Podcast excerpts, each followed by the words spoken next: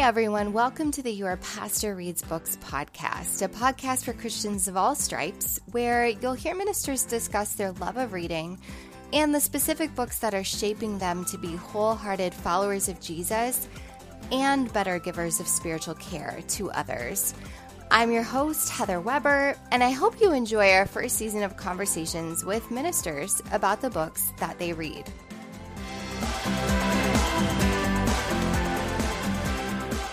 Today I'm talking with Pastor Jason Blackley about his reading life. Jason is the staff pastor for Grace Community Church in downtown Iowa City, Iowa.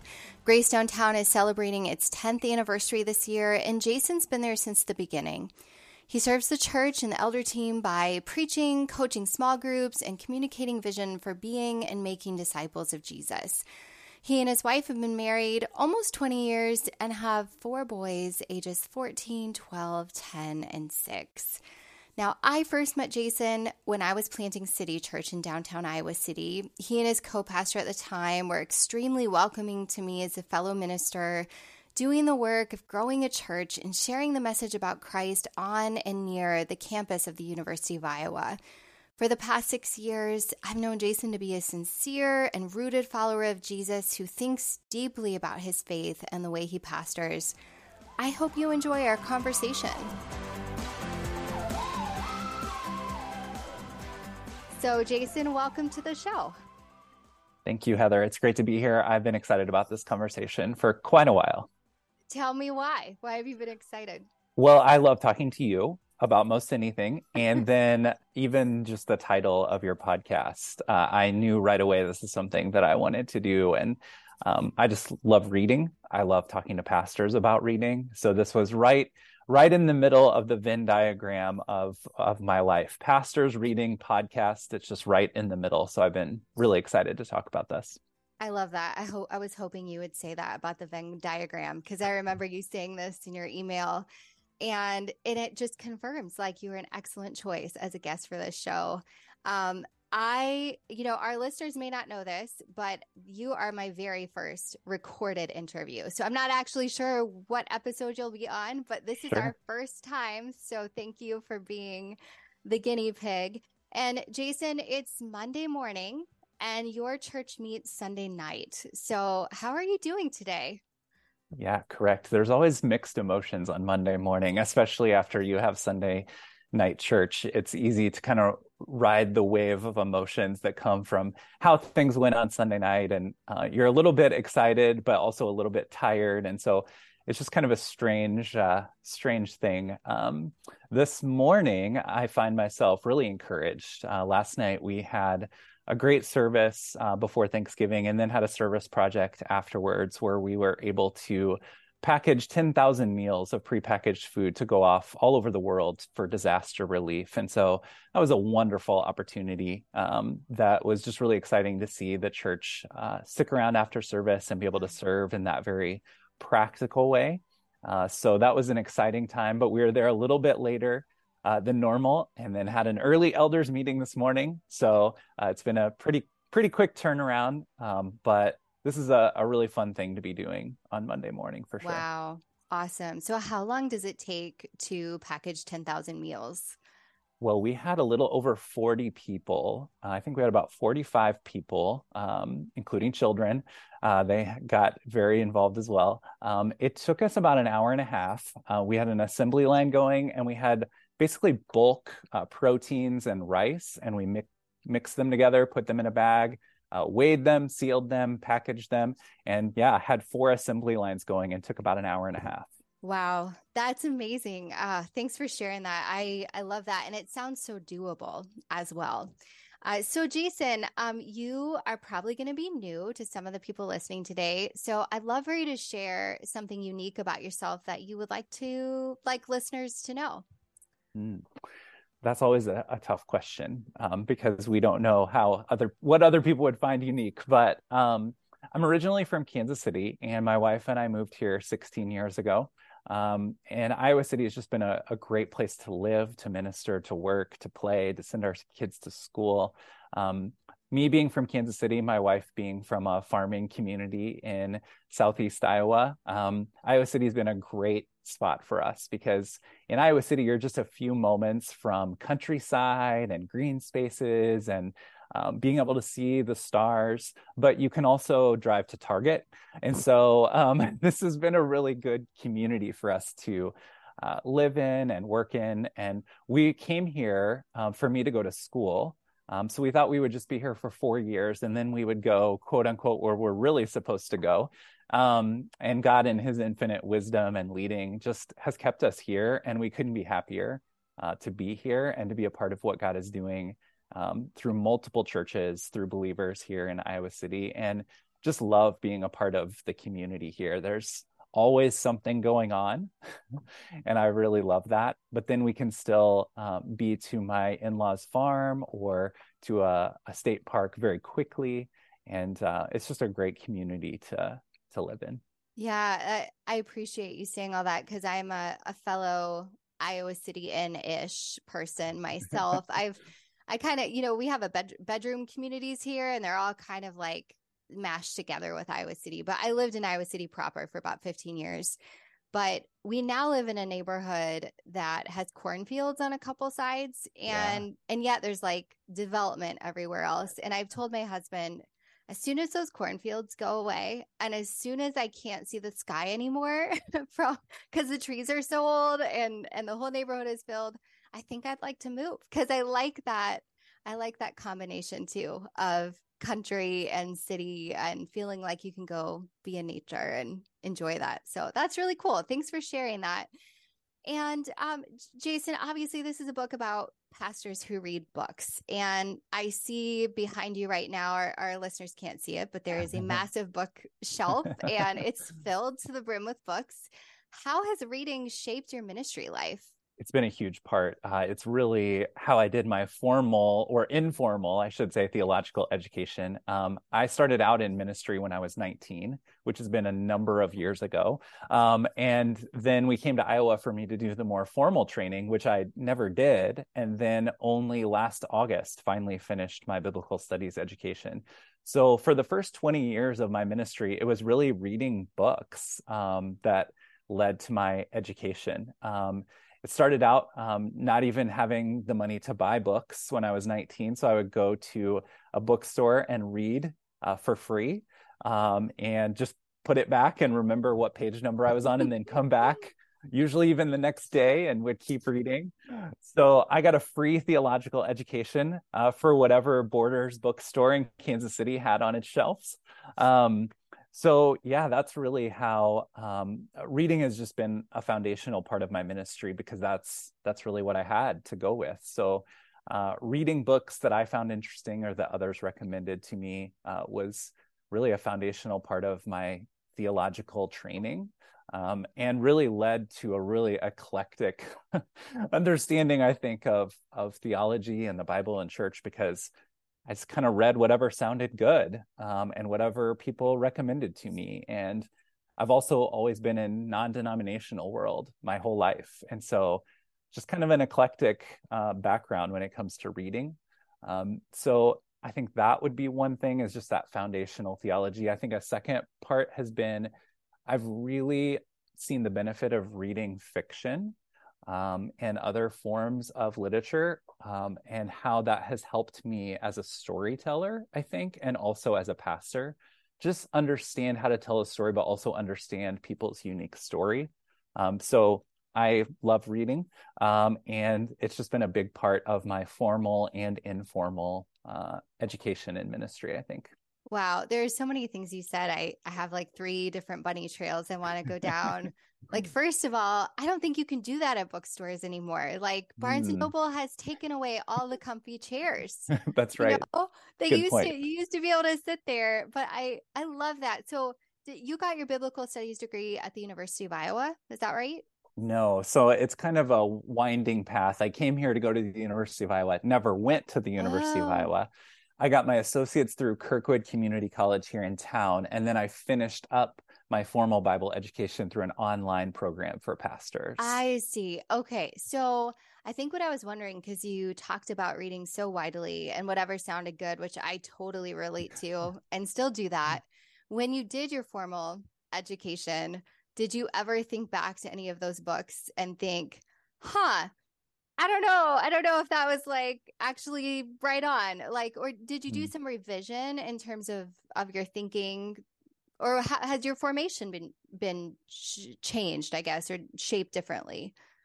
Yeah, I, I mean, yes, for sure. Um, but a lot of that is because I read broadly and still read broadly. I did, and now I still do. And so my my theology, I feel like, is constantly kind of in flux. And um, so I think the formal education more helped me know how to teach some of the things that I already know, as opposed to exposing me to new information. It really helped me as a communicator and as a teacher to know how to systematically teach certain things and also how to better understand people that have a more solid theological framework, I think. Um, I think it did make me rethink some of the things I'd previously learned, but not change everything because, uh, like I said, it's always kind of in flux. And again, being a part of uh, a non denominational church my entire life, I've kind of had that leeway to kind of meander um, when it comes to theology and kind of explore different understandings of theology. And sometimes I just go out of my way to read something that I know I won't agree with. Um, it sharpens my own thinking. It exposes me to new ideas. There's always nuggets of truth or understanding there that are really important for me to know I really appreciate that about you because I think a lot of people, and I could count myself in this as well at times, there is, I think, a bit of nervousness or a bit of anxiety about picking up something that you know, like right off the bat, like you have like a major theological conflict with. Mm-hmm. Yeah it, you just don't tweet about it and you'll be fine.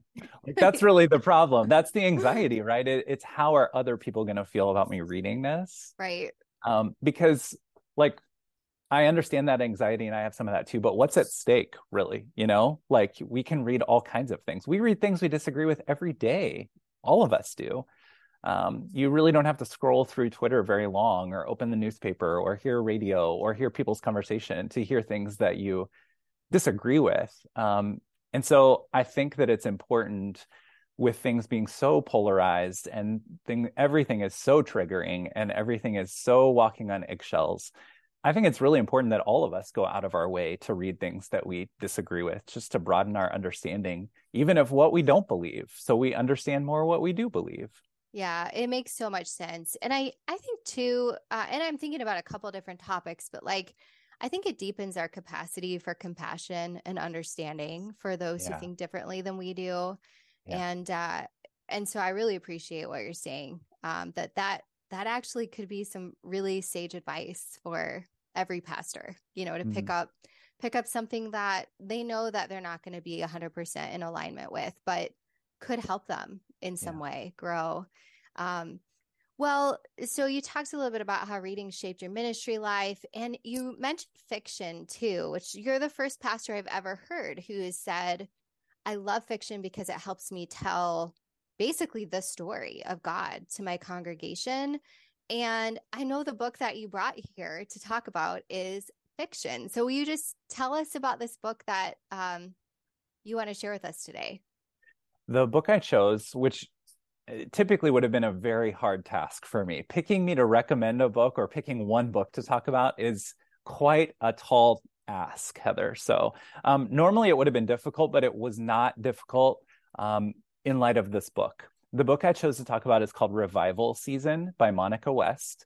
It came out last summer, summer of 2021, and it came on my radar in Christianity Today in their yearly book review um, as they were going back and giving awards. It, it got an honorable mention in fiction.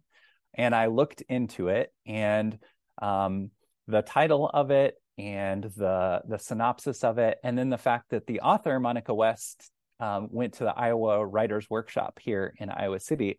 I thought I have to read this book.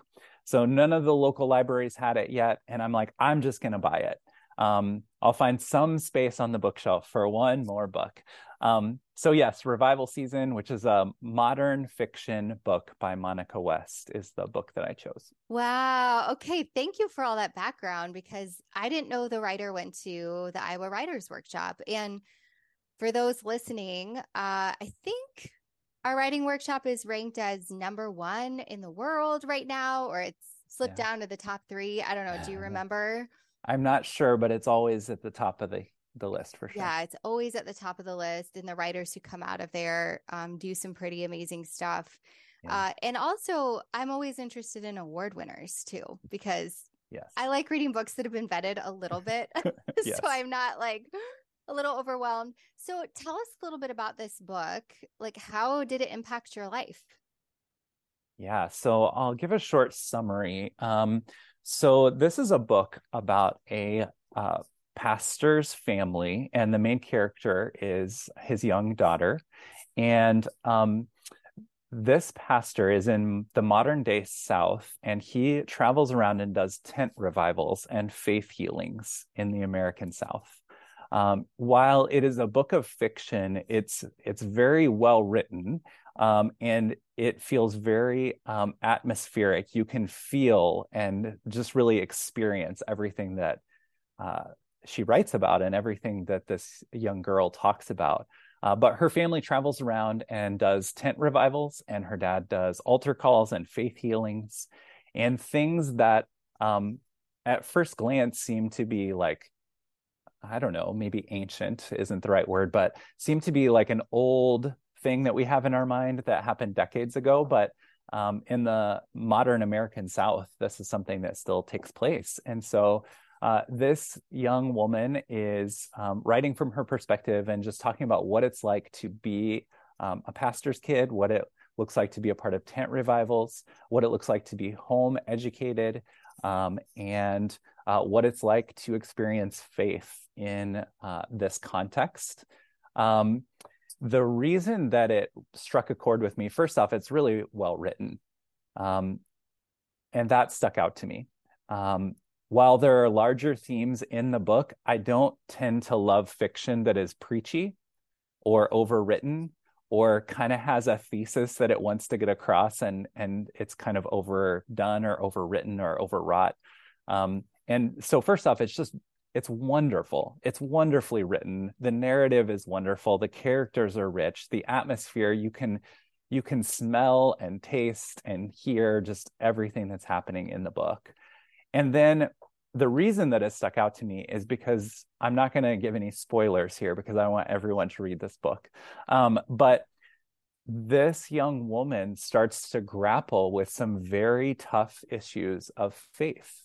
And um, she begins to sense the Lord doing a work in her life that will put her in direct opposition to her father, her denomination, and her father's theology. And she has to wrestle through a faith that has primarily come to her via her parents and their, their ministry role. And it just opens up themes of um, faith, of uh, women in ministry, of miracles, of following Christ and following your faith while potentially leaving the faith and the culture you have known. Just unbelievable themes, just so many themes that our culture and especially our church culture is wrestling with. A lot of the things that the deconstruction movement um, that a lot of people are going through right now, a, a lot of the things they're wrestling with um, it just brought together all these streams of things that not just I, but uh, a lot of us have been thinking about and talking about in the evangelical culture these days. Wow. Okay. Well, you sold me like five minutes ago on this book. I can't wait to read it. Um, but yeah, and you mentioned deconstruction too, um, which you know wasn't the word that popped into my mind as you were describing the book, but it does fit. And I was thinking about how so often um in generation i guess like generational relationships of christians whether they're bio- biological or not it often seems like the younger generation is wrestling with maybe some of the application of the theology that they inherited. So thinking about this, reading this book as a pastor, like how does it inform your care for the kind of people who come to visit you on a Sunday evening or who are part of your congregate congregation? I'm going to start kind of zoomed out and then kind of zoom in. Um, I, I think if you zoom out and look at things in kind of a broader context, by and large, I think a lot of people that are leaving quote unquote evangelicalism or leaving the faith or deconstructing or however they choose to name it, I think from my experience, most of those individuals I talk to, they're actually leaving a church culture. Uh, very few of them are doubting the existence or the goodness of Jesus. Um, and the majority of them, the majority of the things they're wrestling with or the, the things that they're leaving are a, a church culture or a way of doing things that they no longer agree with or don't think are really the way of Jesus. Um, and so I think that that's important for us to keep in mind as we minister to, in particular, the next generation. That sometimes we can hear young people talk about leaving the faith or leaving um, the Christian culture or evangelicalism or their church, and we can think that they don't want to have anything to do with Jesus but I, I don't necessarily find that to be the case. And so if I zoom in and think about my congregation or the the community here that I'm ministering to, I think it's important to keep that in mind. And I think also that it's important to be aware of what God is doing in individual people. Because I think that the fear I have is that we pray that certain things happen in our congregation, then we preach that certain things will happen in our congregation. But then God does those things and answers those prayers, and the Spirit moves. And then we see something happening in someone's life, or someone comes to us with an idea they have for ministry or, or just conversation about what God's doing in their life. And we're like, no, that's not how it works. That's not what I had in mind. Um, and I think there's a real danger there in putting too much definition around maybe what God and the Spirit are trying to do um, and so perhaps this is getting too much in the weeds, Heather. And if it is, you can steer me back to what we're we're here to no, talk about. This is good. This is good. Okay. Keep going. Yeah.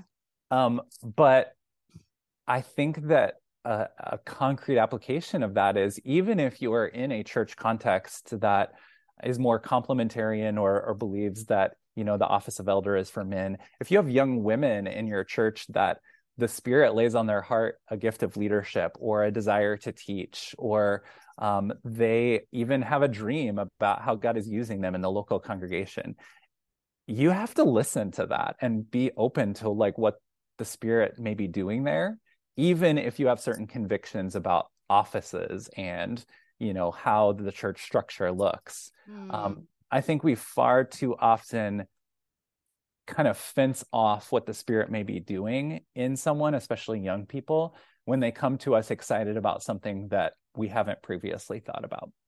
Right. So, wow, you you brought up some like some hot topics there. Uh just in your example. No, no, it's great. Um so would you say that like sometimes the structures are more the culture of the yeah. church? Okay. And so so you're saying like as a leader, you want to be open to the voice of the spirit. Like, here's how this can look differently. Mm-hmm. This might be how the spirit's breathing and blowing. And does that make you unpopular at times with the culture that is already established? Like I I assume this isn't like a new thought for you, you know, just as of reading this book, but mm. how do you navigate that? How do you navigate you know, wanting to be open to the spirit and what the spirit is doing in individuals, and then being in mm-hmm. a particular context that is very scripted. I guess that's the word I'll use. Yeah. It, I don't know. I, I would love for someone to start a podcast on that. Um, it, it's complicated. We we're drawn to order. You know, we're drawn to systems and order and definition and even you know more artistic folks like i've been sure to say you and i are um, we still crave like definition and and things being definite and things being orderly. And then we serve a god who can't be tamed and a spirit that is constantly moving and speaking to individuals. And I think when I read the New Testament, I see a church that is alive with the work of the Spirit, where the Spirit is doing a work in individuals. And it's hard when the Spirit is moving in an individual and it doesn't fit into that preconceived notion or that preconceived definition of the way church works or even the way theology works or yeah it, it, it's really a challenge to know how to do that well i, I mean even just concretely um, this morning i was talking with our elders about how we uh, continue to lead our church through prayer being a priority and it's like well do we schedule more prayer times or do we what do we do there there has to be some kind of order and structure and date on the calendar or it doesn't happen but you don't just want it to be a meeting either so i yeah. think there's this this tension here that i i don't always know how to navigate yeah, I mean, and that probably was not a fair question because I haven't figured it out either. You know, like yeah. I don't. And yeah. And you know, you know, just to even be fair, sometimes I I feel like weird stuff happen. Uh, sometimes I feel like whatever culture I might be deposited into is weird all in itself and yeah. not just, you know, like it feels different than what feels normal to me. And I have to be kind of open to, okay, like this is different. This is odd. This is outside of my normal. Um, even established, you know, structures in different denominations.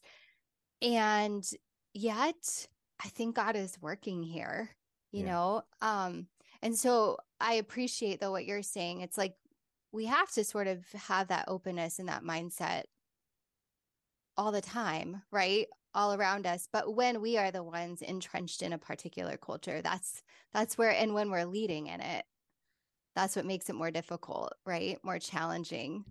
Yeah, absolutely. You're you're stating the dilemma very well. Yeah, the, the, this is this is the dilemma. This is difficult, and we. I mean, we all believe that God is bigger than us and our church and our denomination and our theological statement. But the practicalities of it, when you're trying to um, run a church and serve people well and um, fan that flame that's in them, it, it's hard when the rubber meets the road. Do you think that the diversity of your reading life has given you the ability to see that this is the task before you mm. as a hmm. pastor?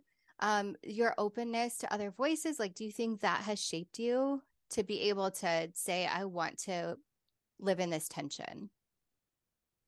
Yeah, that's a great question. I think it has in two ways. One is it's just opened me up to a diversity of thought because I've lo- read a lot of faithful theologically orthodox folks that disagree with one another.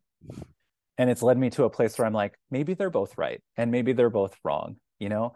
Um, and so that diversity of reading and kind of an eclectic theological education has led me to just understand valid arguments on both sides of most issues.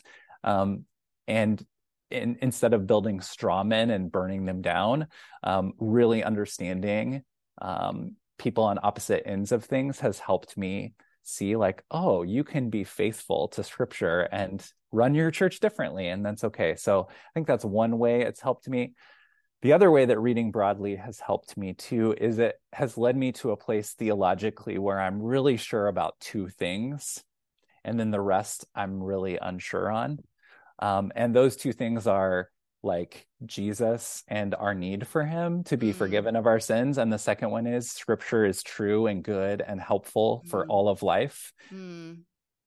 Everything else, it's kind of fluid in my mind, and everything else is just kind of an opinion. Um, and so I think that broad reading has led me to actually narrow down what I feel incredibly strongly about. You are making some people very nervous right now, I know, Jason. I know. I'm sure I am. But I but I I appreciate what you're saying and I also think that pastoring in Iowa City like has to keep us honest in that mm-hmm. way because mm-hmm.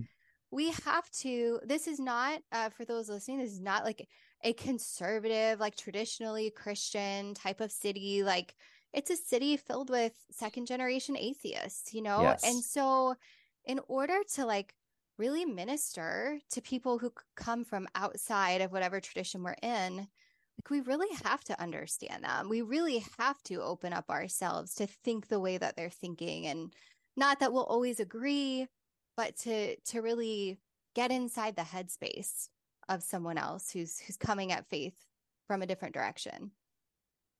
Yes, that is true of those in the church and outside the church because those in the church have more access to theological resources and education than any generation previously. Mm. So my congregation is more well read than any kind of generation mm. that's come before them. So inevitably they've read opposing views on things mm. too. Mm-hmm. And not only that, but they're used to that critical thinking if they're involved in the university at all, as it's a pretty educated um, community that we're in here. And so, yeah, you've got to be on your game to understand um, where those in the community are coming from, and then also even your own congregation to understand the diverse things that they're reading.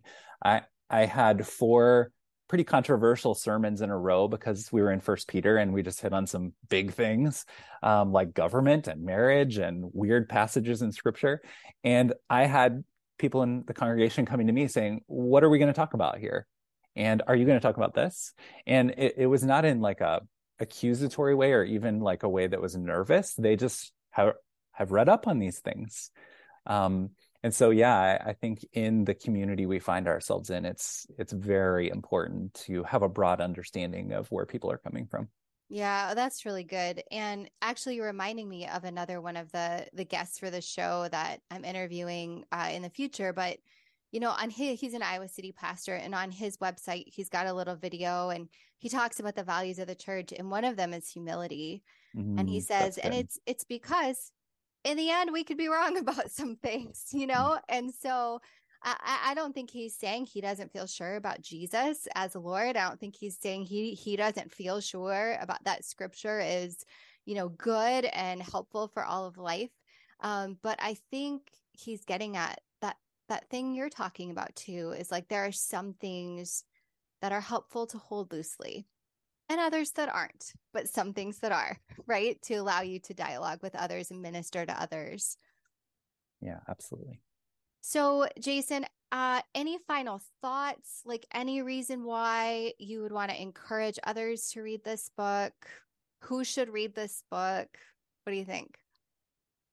Well, it's so well written that everyone should read this book for sure.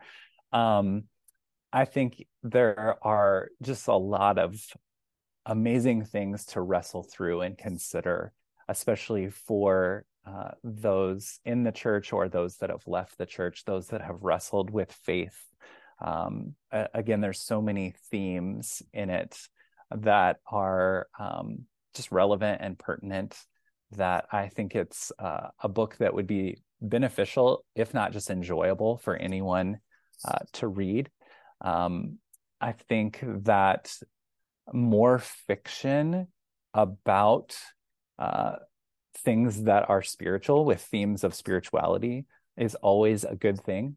Um, and I don't know Monica West's like faith background or faith journey, but it is so lived in what she has written that um, there's got to be some kind of first, second, third hand knowledge of this this culture, and um, it it's just really well done. And there's so many themes in it that are important that I think it's really worth enjoying the ride, but then also wrestling through and talking through. There's so many things uh, to talk through. You're the third person now that I've talked to this book about as I keep wow. recommending it giving it to people they blow through it and then they want to get together with me to to talk about. So i would love to uh, have more folks read the book so i have more people to talk to. Nice. Well and you know what? You answered what was going to be my last question. I wondered about monica west like if you knew anything about her background but i can tell you i'm going to get off this call and go google her and see see if you know she t- interviews anywhere and talks about how her background informed the writing of the book but that's awesome. I so appreciate you being here with us today. And uh, God bless you in your ministry in Iowa City and just walking through tensions for the sake of God and others. Thank you. Thanks for having me on the podcast, Heather. I am excited to listen to all the episodes of this podcast, and yes. it's been great to talk to you today.